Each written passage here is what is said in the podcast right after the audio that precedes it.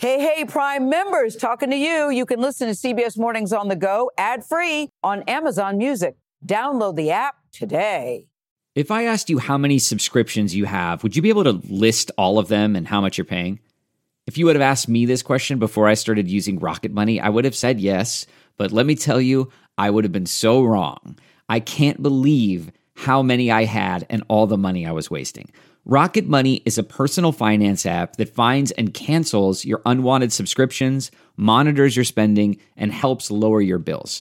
Rocket Money has over 5 million users and has helped save its members an average of $720 a year with over 500 million in canceled subscriptions.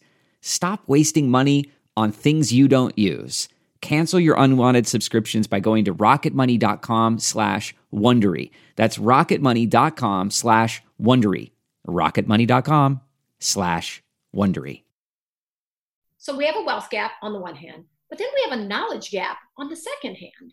And so that's what I was experiencing. I got out of Stanford. I did get some great jobs, but I had no idea about asset allocation or diversification or, you know, how to think about a portfolio in terms of short-term assets versus long-term assets. I didn't know anything about that. And it was a foreign language for everyone in my family because none of our family had been taught that. There were no inheritances to pass down, no portfolios to discuss at the dinner table.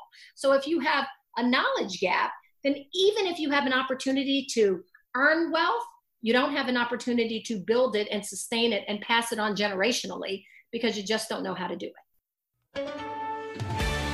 Welcome to the CBS This Morning podcast, everyone. I'm CBS News national correspondent Errol Barnett.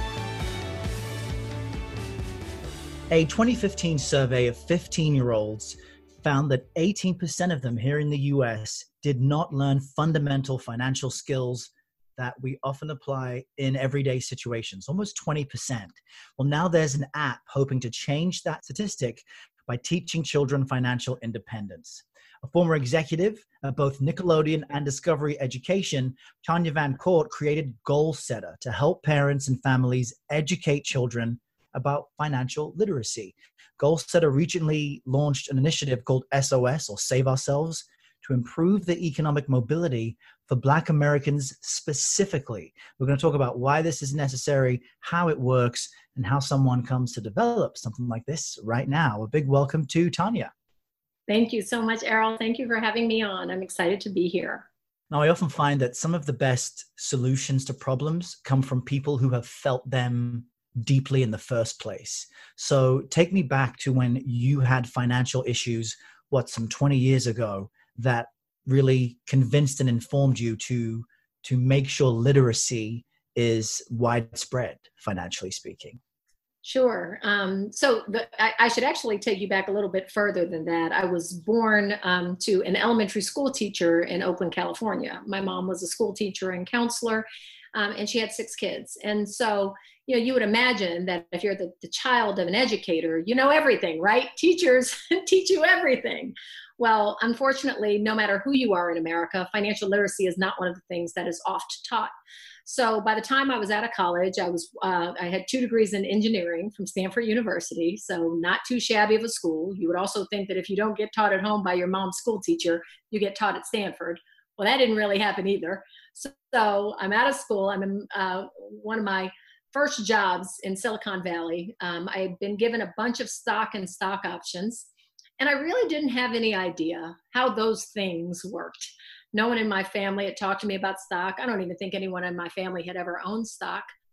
Um, and so when the big bubble burst, the first Silicon Valley bubble that burst um, in 2001, I had a million dollars worth of stock and stock options that went to zero dollars worth of stock and stock options literally overnight. And so, what I found in that moment was that there were all of these people around me who I thought knew about money and who I thought were experts at financial acumen and yet they lost far more than i did because they had highly leveraged themselves they lost houses they lost cars they lost their the home that that they had bought for their mother. I mean it was really a disaster in silicon valley at the time so that was one moment for me where i said wow this was really bad. And it wasn't just bad for me, it was bad for lots of other people too. And I can't go back and, and turn back the hands of time, but I can make sure that this never happens to my own kids. And that was when I said I was going to do something different with my kids. That's really deep because, in, in many ways, what you're saying is even as someone who is privileged, educated, and has access, you are still susceptible to the external um, pressures on people's incomes and the economy. And so you have to think to yourself when you acknowledge the wage gap in America, inequality has, has existed for decades, and that the barriers that limit Black Americans specifically, but certainly people of color to not just being educated, but getting access to capital, you really get a sense of how challenging financial literacy and success really is for everybody. Well, it's layered and complex, right? Because, you know, as an African American woman who grew up in an African American household, the first barrier to wealth is literally just the color barrier that every Black person experiences in this country, where opportunities aren't the same, where pay isn't the same, where um, the opportunities for wealth building and wealth creation based on inheritance is not the same, right? All of those things create a wealth gap. So we have a wealth gap on the one hand, but then we have a knowledge gap on the second hand. And so that's what I was experiencing. I got out of Stanford, I did get some great jobs, but I had no idea about asset allocation or diversification or, you know, how to think about a portfolio in terms of short-term assets versus long-term assets. I didn't know anything about that. And it was a foreign language for everyone in my family because none of our family had been taught that. There were no inheritances to pass down, no portfolios to discuss at the dinner table. So if you have a knowledge gap, then even if you have an opportunity to earn wealth, you don't have an opportunity to build it and sustain it and pass it on generationally because you just don't know how to do it. So, how are you trying to fix that? So, we're trying to fix that by starting really early and making sure that every kid in America has the same shot at understanding wealth and understanding the language of finance. I tell people all the time that, you know, if you travel over to France, as an example, Errol, and you don't know French, you're going to feel insecure when you're asking about ordering a meal and you may get the wrong meal. And guess what? When you get the wrong meal, you might even eat it because you feel even worse about yourself for not knowing the language and you feel a little bit like it was your fault. Well, the same thing happens with the language of finance. If you're an African American who is buying your first home and you walk into the mortgage broker and they give you a really bad mortgage or a subprime loan, as we know has happened to African American communities in droves, but you don't know anything about mortgages or APY or APR or any of the fundamental language of finance, you're going to feel very self conscious about asking questions. And you may get a bad loan. And when you get that bad loan and realize it was a bad loan, you might even blame yourself for that bad loan because you didn't know the language of money. Well, the truth of the matter is, it is our responsibility as America to teach everyone the language of money. These are basic, fundamental things that every American needs to do. They need to buy a home. They need to save for retirement. They need to save for their kids' college. And it's incumbent upon us to help them to do that. And so we do that with Goalsetter by making learning the language of money fun. Um, I come from Nickelodeon, and so everything that I have learned in my career is how do you create engaging, exciting apps and digital experiences that also educate? And so we have kids on our platform who are begging to take our financial literacy quizzes. When's the last time you saw a kid begging for a financial literacy quiz, Errol? Yeah, no, no. What what you're saying stands out to me specifically because as I think about to my own financial literacy and what am I now? Mid 30s. Um, it wasn't until I hired a financial advisor through a colleague who I know knew at work to help me with the pursuit of perhaps buying a property. And that was a multi year effort that included building credit because I'd always learned don't use credit cards and keep balances low. But I had effectively no credit history other than a corporate credit card I'd used for, for work since I was in my early 20s, but that wasn't reporting to the credit agencies. Anyway, a long winded way of saying, even for many adults, these lessons come late. So, how does the app work? How are you making kids interested to take tests? That definitely sounds unbelievable. And and where is this rolling out? Who has access to it? Absolutely. Okay, so let me give you a brief overview of how the app works first. We're a savings, financial literacy, and smart spending app. So we set every family up with an FDIC insured savings account, and every member of the family can have their own account on the app. And when I say every member of the family, I mean from cradle to graduation, including parents. Parents told us that they love the app so much that they wanted to use it to save for their own goals. So parents, kids can sign up to save for goals, big or small, short term or long term. I'm saving for college. I'm saving for an Xbox. I'm saving for robotics camp. I'm saving for an emergency fund. We don't care what they're saving for as long as they're saving. Family members and friends can then gift them goal cards instead of gift cards on birthdays and holidays. So they're receiving real money towards real dreams in a real FDIC insured account. But grandma can send a video that says, Hey, baby, I'm sorry I can't be there for your birthday because of COVID, but here's $50 towards your goals. And she can decide which goals she wants to put it towards. Hmm. Parents can set up autosave and roundups by connecting their bank account to help kids save for big goals over time. So parents can round up to the nearest $1 or $5 every time they swipe their card, and that change will go towards their goals or their family members' goals. Again, they can designate where they want it to go. We have an allowance feature on the platform that lets kids earn allowance money for any chores they do. And then we have the quizzes. And the quizzes are this great layer of financial literacy quizzes. We call them It's Lit because with kids everything is lit but with us it's financial literacy. It's finlit okay yes you definitely do have a background at nickelodeon. Yes yes i do. And the quizzes are mapped to national financial literacy standards put out by jumpstart.org so we're not making this content up. Kids are learning real things. In kindergarten they're learning needs versus wants. In 11th grade they're learning apy versus apr and compound interest and the rule of 72 so they're learning those real things, but they're doing it through the lens of hip hop artists, social media influencers, and pop stars because we use memes and GIFs, all the same memes and GIFs that they would see on Snapchat or Instagram to hmm. explain key financial literacy concepts. So, Errol, when Beyonce says, Can you pay my bills? Can you pay my telephone bills?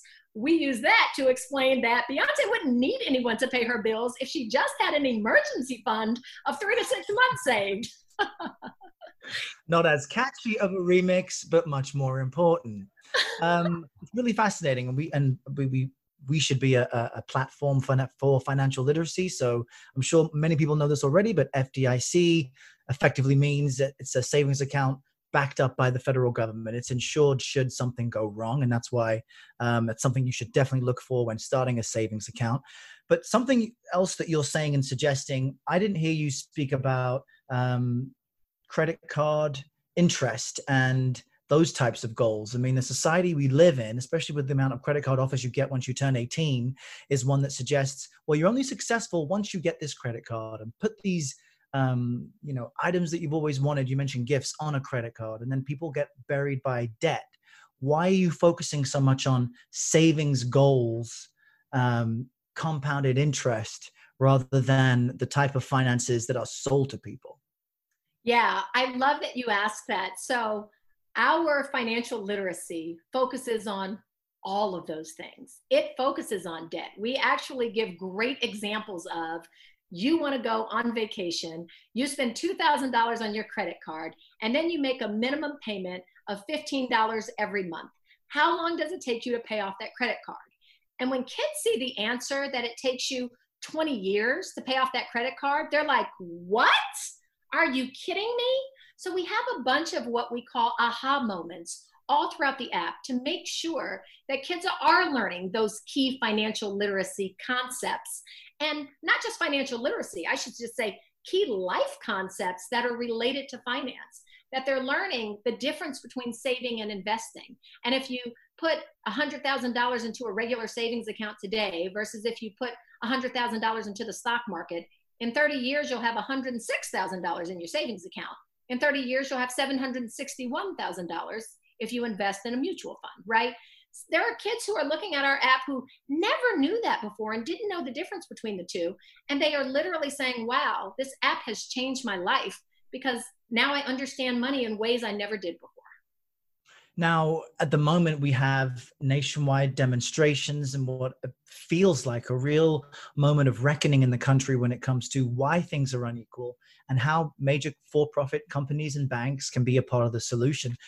Many of them, certainly even private companies, have released statements saying they support kind of the, the, the mantra of the moment. Um, but in what ways are you working with banks, let's say, to to set this up and to make this something beneficial for black children specifically Errol, that's such a fantastic question because you know all you have to do is a tiny bit of research to figure out why the wealth gap exists in this country. And the wealth gap exists for a myriad number of reasons, but one of those reasons is certainly linked to the historical role that banks have played, the historical ro- role that banks have played in not lending to black consumers, redlining, not giving Black um, homeowners the opportunity to, to get a mortgage, um, subprime loans as recently as the last decade. And the banks have made millions and billions of dollars at the expense of Black consumers and have exacerbated the wealth gap. So we have actually gone to the top 10 banks in the country, and we're in conversation with them and asking them to support this initiative to get a million Black kids saving because we know that about 500,000 of those kids, we're just going to reach through our own networks and through our own endeavors.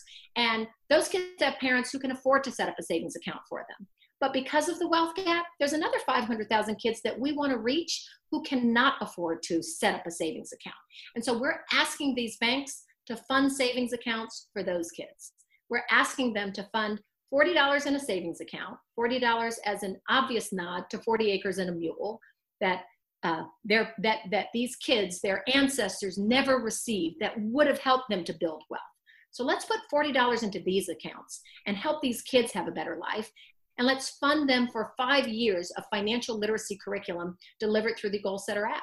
Um, so that's how we're partnering with banks and financial institutions. Again, we've reached out to the top 10, but we are having conversations with many banks beyond the top 10 because there are so many folks at these institutions who are saying, we want to be an authentic part of the solution. You are an African American owned company that has found unique ways of uh, connecting with and impacting the lives of the African American kids you touch. And we know that you're going to reach them in, in ways that are different than we could ever reach them. So we want to partner with you to be a part of this solution. And we welcome those conversations. We're really excited about them. And those are in process, ongoing, and your hope is that they, some of them will agree to fund the savings accounts. That's exactly right. Those conversations are in process and ongoing. And again, you know, we have some of those banks and financial institutions that are stepping up and saying, yes, we are excited. We want to be a part of the solution. And we're hoping that through these conversations, it, it will be more and more. Now, obviously, that speaks to how new this app is, how much it's changing, growing, and developing. Uh, in March of 2019, you actually pitched this app to those sharks on the Shark Tank. What was that like? What happened? So, that was a fascinating experience. And um, so we actually got an offer from Mr. Wonderful. Uh, we didn't think that it was an offer that was quite uh, reflective of where we were as a company, but more importantly, where we were going. Um, the valuation was too low. The valuation was too low. Uh, the investment was too minimal. And, you know, we want partners and we want investors, quite frankly, who see that we are on the cusp of transforming what is happening in the African American community for not just our kids, but our families. We are reaching everyone in the family kids, parents, and everyone in between. And so it's important for us to partner with people who can help us in that endeavor who can support us in that endeavor and we just didn't feel like that was that was the right situation to help us to fulfill our mission and our goal of reaching every kid in America. Every kid deserves the, the a fair shot. So, all of that is to say, Mr. Wonderful made us an offer. Daymond said, Hey, Tanya, what are you going to do? You're not coming up. He's not coming down. And I said, Mr. Wonderful, you're out. Uh, oh, okay. okay. What was the valuation? Oh my gosh, Errol, I can't even remember what it was at this time. You know, in the in the life cycle of a startup, a year ago is like, you know, it's like dog years. It's like 17 years ago for me. Talk to me about the Save Ourselves movement. What, what's the goal of that? So, the goal of the Saving Ourselves movement is to deliver to African American families what we have been waiting for financial institutions to give us for centuries, quite frankly. To deliver them a savings product that is easy, that is fair, that is um, good for their families, that they can trust, and that has financial literacy that they can connect with. I don't know how many times I've seen, you know, either educational institutions or financial institutions roll out some financial jargon to kids and families and say, hey, look, we delivered financial literacy to them. Well, no, you didn't. You delivered, you know, a, a 30 page, really dense book to them that they're not going to read. That's what we just delivered.